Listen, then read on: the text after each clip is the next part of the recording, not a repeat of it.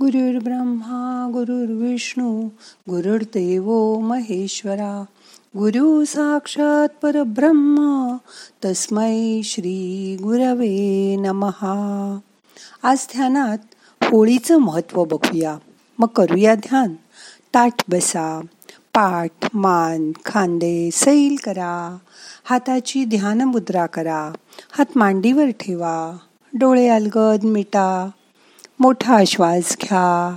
सावकाश सोडा. मन शांत करा. होळी साजरी करण्यामागे एक प्राचीन इतिहास आहे. हिरण्य कश्यपू नावाचा राजा होता. तो स्वतःला खूप बलवान समजायचा. त्याच्या स्वतःच्या अहंकारामुळे तो देवदानवांची सतत घृणा करायचा. तसंच त्याला भगवान विष्णूचं नावसुद्धा घेतलेलं आवडत नसे. पण त्याचा पुत्र प्रल्हाद हा तर भगवान विष्णूचा अगदी परम भक्त होता.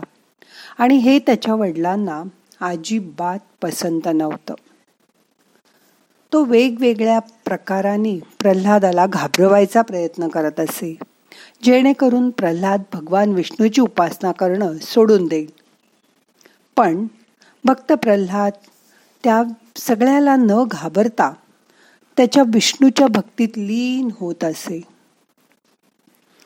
ह्या सगळ्याला कंटाळून राजाने एक योजना बनवली आणि त्यानुसार आपली बहीण होलिका जिला वरदान मिळालं होतं की ती आगीवर विजय प्राप्त करू शकते.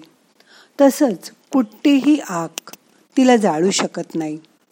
राजानी होलिकेला भक्त प्रल्हादाला घेऊन अग्नीच्या चितेवर बसण्यास सांगितलं. प्रल्हाद आपल्या आत्याबरोबर निर्धास्त होऊन चितेवर बसला. आणि भगवान विष्णूच्या नामस्मरणात लीन होऊन त्यात दंग होऊन गेला. थोड्या वेळाने होलिका जळायला लागली आणि त्याच वेळी एक आकाशवाणी झाली ज्यानुसार होलिकेला आठवलं की तिला वरदानात असंही सांगितलं होतं की ज्यावेळी ती तिच्या वरदानाचा दुरुपयोग करेल त्यावेळी ती स्वतः जळून राख होईल. भक्त प्रल्हादाला अग्नी काहीही करू शकला नाही. मात्र होलिका त्या आगीत जळून भस्मसात झाली. अशा प्रकारे त्या दिवशी लोकांनी उत्सव साजरा केला आणि त्याला होलिकाच होलिका उत्सव असं म्हणू लागले. तो दिवस होलिका दहनाचा म्हणून ओळखला जाऊ लागला. मोठा श्वास घ्या. धरून ठेवा. सावकाश सोडा. होळी संपूर्ण उत्तर भारतात साजरी केली जाते. उत्तर भारतात तर जास्तच उत्साहात होळी साजरी करतात. गोकुळात या दिवशी बरेच ठिकाणी पुरुष महिलांना रंग लावतात आणि महिला पुरुषांना काठीने मारतात. ही एक प्रथा आहे तिकडे. बऱ्याच ठिकाणी फुलांची होळी खेळली जाते. आणि नाच गाण्यासोबत सर्वजण एकमेकांना भेटून आनंदाने हा सण साजरा करतात. महाराष्ट्रात होळीच्या दिवशी